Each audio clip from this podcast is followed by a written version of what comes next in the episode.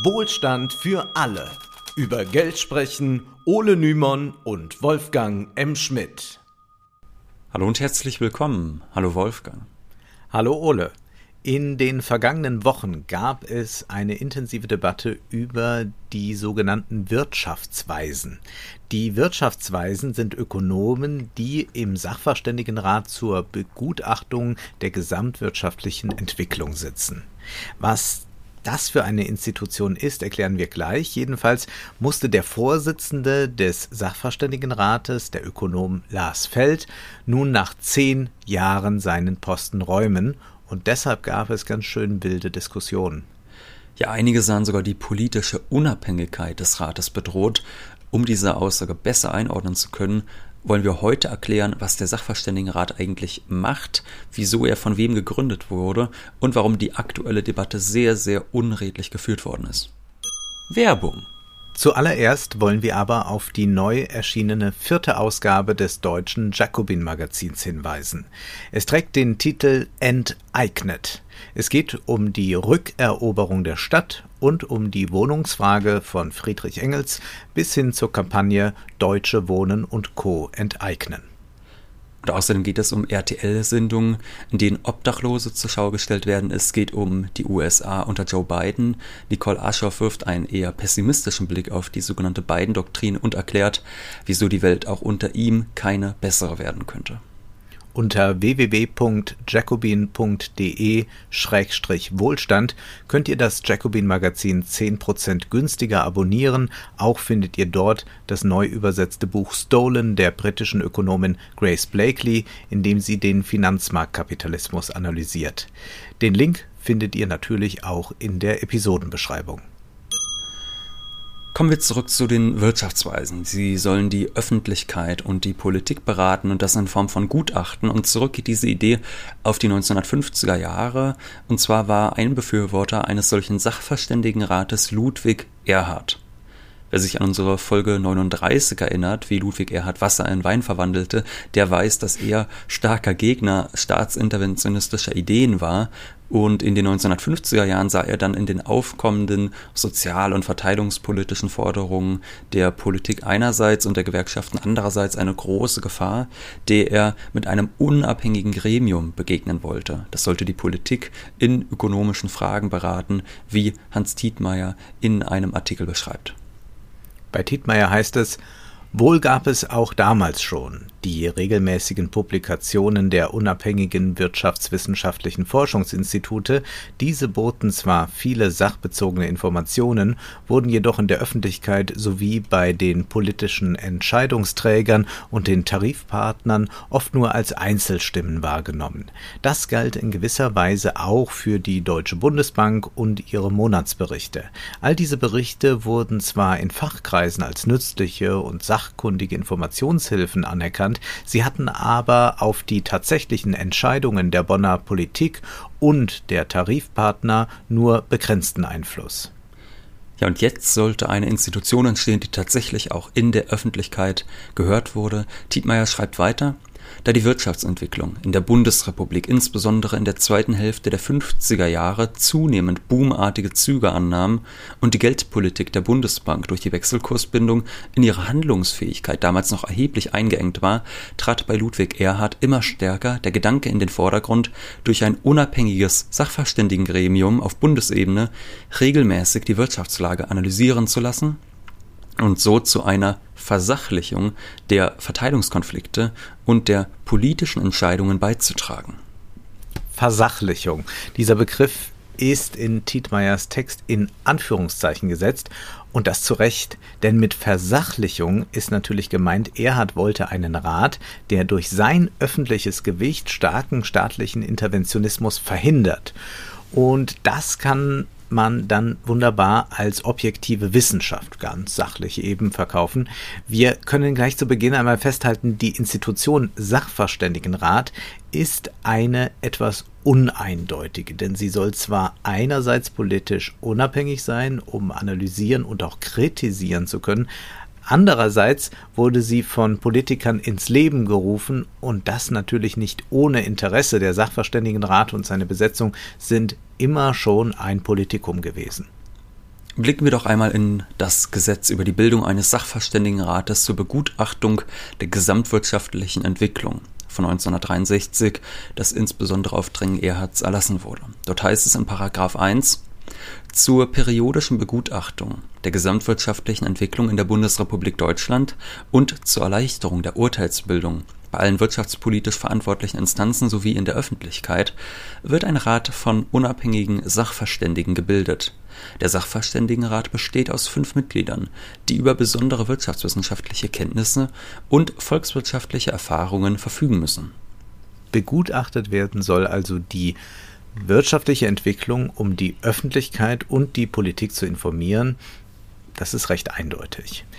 Was dann aber mit besondere wirtschaftswissenschaftliche Kenntnisse und volkswirtschaftliche Erfahrung gemeint ist, das wird nicht genauer erläutert. Wichtig ist aber vor allem, dass sie unabhängig sein sollen, womit gemeint ist, dass sie keiner Regierung, aber auch keinem Wirtschaftsverband oder keiner Gewerkschaft angehören sollen.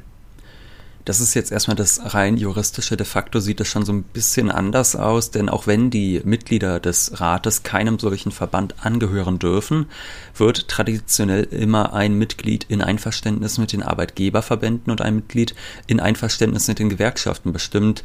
Das ist eine Regelung, die zurückgeht auf Kurt Schmücker. Das war der Nachfolger von Ludwig Erhard im Bundeswirtschaftsministerium.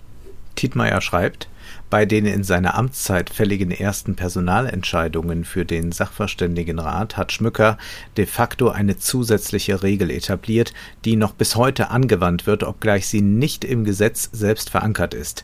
Zwei der insgesamt fünf Mitglieder des Rates sind von Beginn an nur berufen worden, wenn je einem von ihnen die Gewerkschafts- bzw. die Arbeitgeberseite zuvor ihr besonderes Vertrauen aussprach. Auch diese beiden Mitglieder müssen jedoch die im Gesetz für alle Mitglieder geforderten Anforderungen erfüllen. Sie müssen über besondere wirtschaftswissenschaftliche Kenntnisse und volkswirtschaftliche Erfahrungen verfügen und dürfen nicht Repräsentanten oder Angestellte eines Wirtschaftsverbandes oder einer Arbeitgeber- bzw. Gewerkschaftsorganisation sein. Gut, wissen wir schon mal einiges. Äh, wir wissen jetzt auch, zwei von fünf Mitgliedern werden indirekt durch Gewerkschaften und Arbeitgeber bestätigt.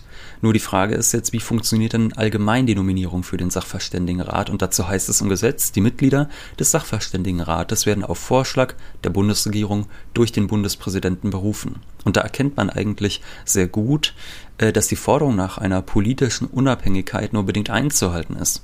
Es darf zwar kein Regierungsmitglied zum Wirtschaftsweisen ernannt werden, aber dass die Regierungsparteien tendenziell ihren eigenen Zielvorstellungen wohlgesonnene Ökonomen auswählen werden, das ist jetzt nicht gerade irre weit hergeholt. Nun wissen wir schon einmal, wie der Rat nominiert wird und zusammengesetzt ist. Im Gesetz heißt es dann, der Sachverständigenrat soll in seinen Gutachten die jeweilige gesamtwirtschaftliche Lage und deren absehbare Entwicklung darstellen. Dabei soll er untersuchen, wie im Rahmen der marktwirtschaftlichen Ordnung gleichzeitig Stabilität des Preisniveaus hoher Beschäftigungsstand und außenwirtschaftliches Gleichgewicht bei stetigem und angemessenem Wachstum gewährleistet werden können. Diese vier Kriterien, die werden wahrscheinlich einigen doch bekannt vorkommen, vielleicht aus dem Sozialkunde- oder Wirtschaftsunterricht. Das sind nämlich die Kriterien, die, das sogenannte magische Viereck der Wirtschaftspolitik bilden. Also nochmal, erstens Stabilität des Preisniveaus, zweitens hoher Beschäftigungsgrad, drittens außenwirtschaftliches Gleichgewicht und viertens angemessenes Wachstum. Mit dem letzten Punkt ist gemeint, dass das Wachstum nicht boomartig sein soll, um dann in Krisen immer wieder äh, zu münden, sondern dass vielmehr stetiges Wachstum erreicht werden soll. Diese vier Ziele, die wurden dann auch 1967 als Startziel des gesamtwirtschaftlichen Gleichgewichts ins Grundgesetz aufgenommen. Und das Problem ist halt nur, dass alle vier Ziele gleichzeitig zu erfüllen fast unmöglich scheint. Deshalb heißt es auch magisches Viereck. Einige der Punkte stehen in einem Zielkonflikt. Zum Beispiel wird oftmals davon ausgegangen, dass hoher Beschäftigungsstand und niedrige Inflation gleichzeitig schwer zu erfüllen sind. Denn wenn die Arbeitslosigkeit niedrig ist, können höhere Löhne gefordert werden, was die Inflation antreibt. Gibt es ja auch jetzt wieder diese Debatte. Man kann das äh, in den Wirtschaftszeitungen auch so nachvollziehen. Da wird das auch dann nochmal genauso gesagt. Na, was ist denn, wenn äh, die Arbeitslosigkeit auch in den nächsten Jahren konstant niedrig bleibt. Ja, äh, interessanterweise ist das äh, eine große Angst, die da ja auch vorherrscht, äh, wie sich das dann ähm, auswirken könnte, äh, höhere Löhne und all das. Und es ist so interessant, weil wir ja auf der anderen Seite diese große Debatte haben, äh, bald sind wir alle arbeitslos, die Maschinen lösen uns ab. Also daran denkt komischerweise oder sagen wir eher äh, pikanterweise in der Wirtschaftswelt niemand. Also vermutlich sind ja, diese Automatisierungsfantasien auch nicht so äh, virulent, wie das einige wollen. Das sind ja auch aber Debatten, die dann eher noch vor Corona geführt worden sind in der Weise. Also jetzt gerade sagt ja keiner, ach, die Arbeitslosigkeit ist so schön niedrig. Ähm, naja, man geht schon davon aus, dass die äh, jetzt sich erholen wird und dann ja, wird man ja. äh, und dann wird man keine äh, hohe Arbeitslosigkeit haben. Also und dann äh, hat man wieder ein Inflationsproblem. Jedenfalls ist diese Fantasie, in ein paar Jahren sind wir alle arbeitslos, weil die Maschinen da sind, hm. überhaupt nicht äh, dort vertreten und das sollte einen ein bisschen äh, wachsam machen, wenn dann manche immer so tun, als sei das schon ausgemachte Sache, dass wir alle arbeitslos werden durch die Maschinen. Wahrscheinlich nicht. Naja, also, das ist äh, dieser sogenannte Phillips-Kurven-Zusammenhang, der vielleicht noch einmal eine eigene Folge wert wäre, da dieser Zusammenhang mittlerweile auch recht umstritten ist wird aber tatsächlich immer noch äh, gelehrt an der Uni. Mhm. Also äh, bei mir wird das immer noch gelehrt, also dieser Zusammenhang zwischen Inflation und Arbeitslosigkeit, wenngleich dann auch darauf hingewiesen wird und gesagt wird, na ja, äh, ist sehr umstritten, aber es ist immer noch Lehrgegenstand tatsächlich. Und ist es auch bei all den äh, ganzen Agenturen, die dann befragt werden, Wirtschaftsagenturen, die irgendwelche Prognosen machen, ist das auch ganz äh, stark vertreten. Mhm. Also das wurde jetzt auch wieder äh, hervorgekramt, äh, weil man so ein bisschen schaute, naja, Inflation steigt steigt ein bisschen und was könnte dann noch Schlimmes drohen? Naja, wenn es keine Arbeitslosigkeit gibt, dann könnte es ganz düster aussehen. Es gibt also jedenfalls Zielkonflikte innerhalb des magischen Vierecks. Es ist relativ klar, manche Punkte, die lassen sich gut kombinieren. Äh, zum Beispiel eine Erhöhung des Beschäftigungsstandes und Wirtschaftswachstum, die gehen natürlich im besten Fall Hand in Hand. Der von dir eben beschriebene Zielkonflikt, der deutet aber darauf hin, dass nicht alle Ziele gut miteinander kombinierbar sind und an dieser Stelle stellt sich dann ja die Frage, wie sollen denn die vier Ecken des magischen Vierecks gewichtet werden? Welcher Punkt ist vielleicht wichtiger als der andere? Da gibt es keine gesetzliche Vorgabe, was ja auch ganz sinnvoll ist. Und dadurch ist es dann aber an den Wirtschaftsweisen selbst, diese Rangordnung für sich festzulegen. Also theoretisch kann jeder Sachverständige diese Ziele unterschiedlich bewerten.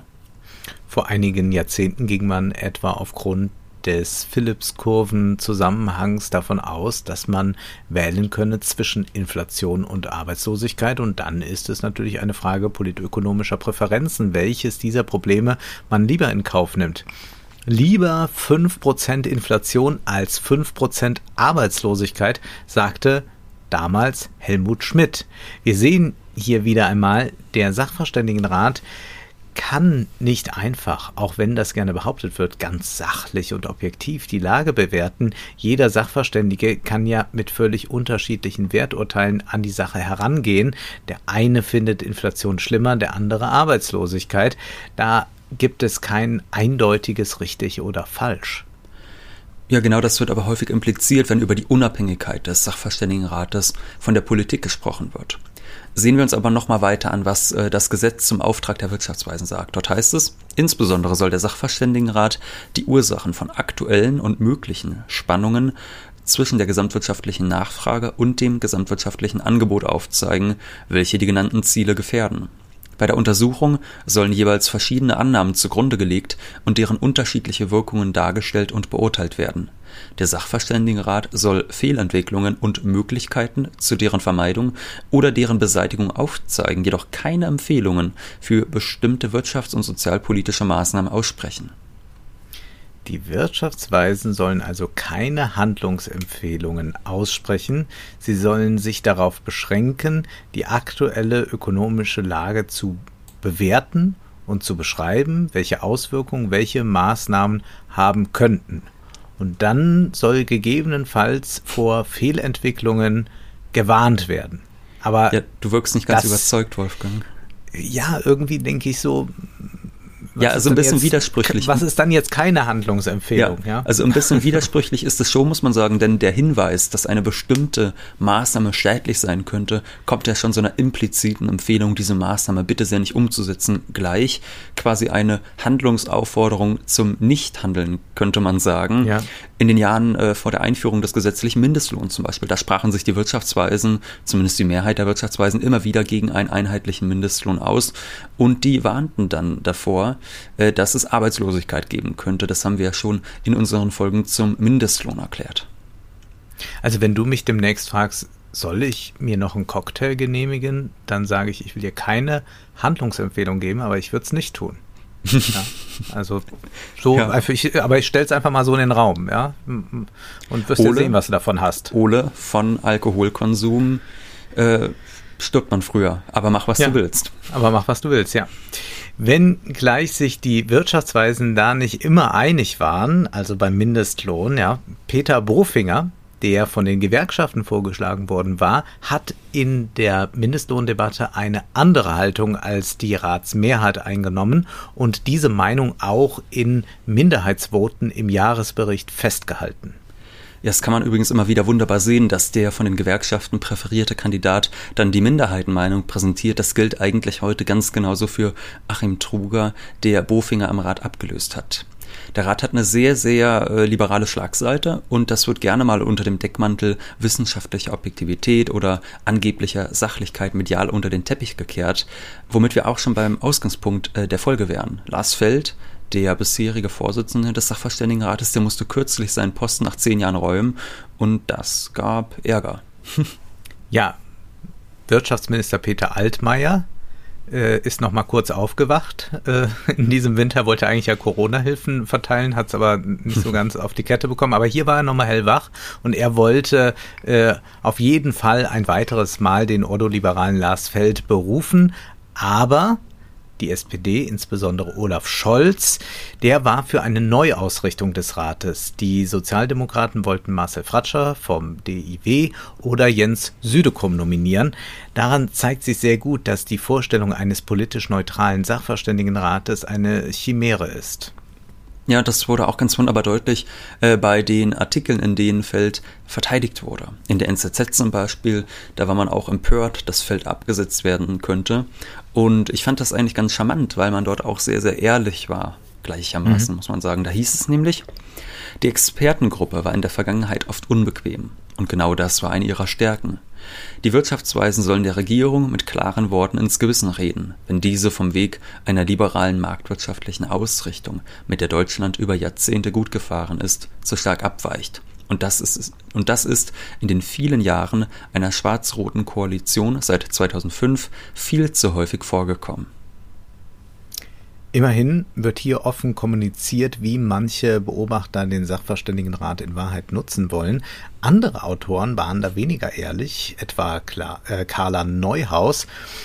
Die war im Tagesspiegel auch sehr traurig darüber, dass äh, Feld nun abberufen wurde, ja, dass er nicht mehr weiter dabei ist. Und sie schrieb, fatal ist das weil Meinungsvielfalt und politische Unabhängigkeit das höchste Gut des Sachverständigenrats sind. Anders als in den USA, wo die Berater nach Parteibuch ausgewählt werden, sollen sie hierzulande die Bundesregierung frei von politischem Kalkül beraten. Einzig Sachverstand und ökonomische Analyse sollen darüber entscheiden, wie die Wirtschaftsweisen die Arbeit der Regierung beurteilen. Eben das aber ignoriert die SPD, wenn sie mitten in der Krise einen so erfahrenen Ökonomen wie Feld vor die Tür setzt. Und ich habe mich ja früher mal gefragt, bevor ich ja selbst dann Einblicke in den Journalismus hatte, wird man, wenn man sowas schreibt, bekommt man dann ein Geschenk oder wird man vorher bestochen? Das habe ich mich wirklich immer gefragt und ich kann heute sagen, nein. Äh, diese Schere stecken sich Journalisten selbst in den Kopf tief rein und bekommen noch nicht mal was dafür. Ja, und man muss auch sagen, mit politischem Kalkül haben die CDU-geführten äh, Regierungen der letzten 16 Jahre noch nie einen Sachverständigen berufen. Sowas kam in diesem Land noch niemals vor. Und jetzt kommt die böse, böse SPD und politisiert das Ganze. Pfui, pfui, pfui. Ja, Lars Feld hat dann auch mal in der FAZ sich zu dem Ganzen geäußert und da sagt er, für viele In der SPD bin ich ein rotes Tuch, so sehr wie die Partei nach links gerückt ist. Für die Linken in der Partei, die jetzt auf entscheidenden Posten sitzen, bin ich der Neoliberale, Gott sei bei uns. Das sagen manche offen. Und äh, dieser Linksruck in der SPD, wir haben den mitbekommen. Bedrohlich. Bedrohlich. Und äh, besonders der, der, der, der, äh, der, der linksradikale Olaf Scholz, ja, der hat ihn jetzt verhindert. Ja, seitdem der Sachverständigenrat gegen den Mindestlohn war, da sind die Wirtschaftsweisen von den bösen, bösen Linken hart angegangen worden. Und weiter sagte Feld, die Institutionen der Gewerkschaften haben massiv Stimmung gegen mich gemacht. Und mit dem Blick nach vorne ist klar, wer so dezidiert für die Schuldenbremse eintritt wie ich, ist für viele im SPD-Lager nicht akzeptabel. Würde ich sagen, was ja based ist. Ja, schlimm, wie böse alle zu Lars Fels sind. Lustig daran ist, dass er selbst aktiv Stimmung gegen potenzielle Ratsmitglieder gemacht hat, die ihm nicht gepasst haben. Als es 2018 um die Nominierung Achim Trugers ging, schrieb er öffentlich auf Twitter über dessen Kompetenz, ich stelle sie direkt und nicht indirekt in Frage. Ja, das ist ein äh, guter Frontalangriff, der es in sich hat. Aber mit eher linken Ökonomen kann man sowas natürlich machen mir wäre das ja wirklich so auch im Nachhinein wahnsinnig peinlich, zumindest mhm. dann nach der äh, Nominierung Trugers für den Rat, hätte ich den Tweet ja an seiner Stelle am besten gelöscht und mich vielleicht auch mal entschuldigt. Aber wer zuletzt lacht, muss man sagen, der lacht bekanntlich am besten und das war jetzt ja, stand jetzt äh, nicht Lars Feld. Man könnte übrigens auch sehr gut Felds Kompetenzen mal in Frage stellen, der zum Beispiel vor mehr als sieben Jahren der Welt sagte, mit einem flächendeckenden Mindestlohn von 8,50 Euro würden viele Menschen dauerhaft vom Arbeitsmarkt ausgegrenzt. So bekämpft man nicht die Armut. Ja? Wir wissen jetzt retrospektiv, hm, da hat er falsch gelegen. Und es war jetzt auch kein marginales Thema, sondern es war eines der größten Streitthemen der wirtschaftspolitischen Debatte in den letzten zehn Jahren in Deutschland. Da könnte man ja auch mal fragen, sollte man vielleicht mal direkt oder indirekt die Kompetenz bezweifeln. Nee, nee, da müssen wir einfach mal ganz sachlich bleiben und diese Fehler ignorieren. Also ich finde, das ist, das gehört auch zur Sachlichkeit ja. dazu, dass ja. man einfach die Wirklichkeit mal ausblendet. Interessant ist jedenfalls, dass Feld anscheinend deutlich besser austeilen als einstecken kann. Wenn gewerkschaftsnahe Kandidaten kommen, dann sind sie inkompetent und können für alle öffentlich einsehbar diffamiert werden. Aber wenn dann sozialdemokratische Politiker ein Lars Feld absitzen, ja, das das ist natürlich ein Skandal. Es wäre langsam an der Zeit, offen anzuerkennen, dass politische Unabhängigkeit nicht einfach nur bedeutet, dass man nicht vorher in einer Regierung gesessen hat. Feld schreibt zum Beispiel Gutachten für den Think Tank Initiative Neue Soziale Marktwirtschaft und er sitzt auch im Beirat des Wirtschaftsrats der CDU. Da von einer wirklichen Unabhängigkeit zu sprechen, ist wagemutig. Die Wirtschaftsweisen werden auf Vorschlag der Regierungsparteien berufen. Nichts, aber auch gar nichts ist daran skandalös, dass jetzt die SPD keine Lust mehr auf Lars Feld hat, denn jede Regierung wird immer die Ökonomen auswählen, die ihr am besten in den Kram passen. Und das macht die CDU nun seit einem Jahrzehnt so, ohne dass das irgendwie skandalisiert worden wäre. Und dann will die SPD für einen wirtschaftspolitisch etwas ausgeglicheneren Rat sorgen und auf einmal ist das dann ein Politikum ist auch so toll, dieser äh, Artikel aus dem Tagesspiel, den du zitiert hattest, da stand dann auch, ähm, da stand dann irgendwie, ähm, jetzt verlieren wir gerade in dieser Krise Lars Feld, dabei könnten wir jetzt jeden ökonomischen Rat dringend gebrauchen, wo ich so dachte, gut, man könnte sich ja schnell auf einen neuen Rat einigen. Äh, die SPD hätte jetzt sehr gern so einen Fratscher da eingesetzt, aber da spielt dann halt die CDU nicht mit. Also den hätte, da hätte man sich ja einen neuen ökonomischen Rat auch ja. holen können. Ja. Wollte man aber nicht. Aber ich finde es strategisch wieder so interessant. Ich finde es strategisch wieder interessant, dass äh, so eine Geschichte, die interessiert ja eigentlich keinen Menschen. Also niemand weiß, äh, man hört immer mal Wirtschaftsweisen, aber die meisten Leute dort draußen wissen überhaupt nicht, was ist dieser Wirtschaftsrat und äh, sie haben auch damit eigentlich ganz gut gelebt, dass sie das nicht wissen, ja. Und jetzt schafft es selbst die CDU aus einer ganz normalen Personalie, da ist ja überhaupt nichts skandalös dran, sondern das hat es immer so gegeben, es wird halt umgesetzt und äh, Parteien haben die Möglichkeit, dann, äh, wenn sie in der Regierung sind, ihre Vorschläge einzubringen. Das schafft sie, das noch zu skandalisieren, so dass da mhm. zig Artikel schreiben, dass da auch nochmal im Fernsehen drüber berichtet wird und und und. Und zugleich haben wir ja nun wirklich einen riesigen, äh, ja nicht einen riesigen, wir haben glaube ich äh, insgesamt so vier, fünf CDU-Skandale gerade die parallel ja. laufen, auch zum Teil sehr miteinander vermischt sind, plus noch äh, äh, der Fall Jens Spahn an sich, ja. Äh, also man könnte wirklich alles machen, um das ja. zu skandalisieren, aber das wird gar nicht gemacht von links. Also das finde ich interessant. Das passiert fast gar nichts und mhm. die, die, CDU schafft es sogar noch daraus jetzt ein Theater zu machen. Sollte jetzt. man mal drüber nachdenken, wenn man in der Partei ist. Also ja. in einer anderen Partei, was man da vielleicht mal von lernen kann. Fassen wir mal kurz zusammen für heute, Wolfgang. Die CDU, die hat jedenfalls von Anfang an, das können wir historisch sehen, den Sachverständigenrat vor allem eingesetzt, um liberale Ökonomen, äh, könnte man sagen, oder um diesen Ökonomen den Anschein von Unabhängigkeit zu geben. Und das hat schon mit Ludwig Erhard begonnen. Umso erfreulicher, wenn nun offenkundig wird, dass diese Wahl niemals unpolitisch ist ja, welche der konfligierenden Ziele des magischen Vierecks als besonders wichtig zu bewerten sind. Das ist ja zum Beispiel äh, eine Rangordnung, die da aufgestellt wird, die bedarf immer eines individuellen Werturteils und auch die Bewertung wirtschaftspolitischer Instrumente, die findet selten ganz ohne Interessen statt. Das gilt für gewerkschafts- wie für arbeitgebernahe Ökonomen gleichermaßen, nur dass es halt bei den einen skandalisiert wird und bei den anderen nicht. Auch ist es erfreulich, dass durch die Blockade der SPD nun eine Richtungsänderung im Sachverständigenrat vorgenommen werden könnte, die die stark liberale Seite zumindest ausgleicht. Wir bleiben dran. Jetzt ist aber erst einmal Schluss für heute, denn Zeit ist Geld. Prosit. Das war Wohlstand für alle. Ihr könnt uns finanziell unterstützen über paypal.me-ole und Wolfgang oder über die in der Beschreibung angegebene Bankverbindung. Herzlichen Dank.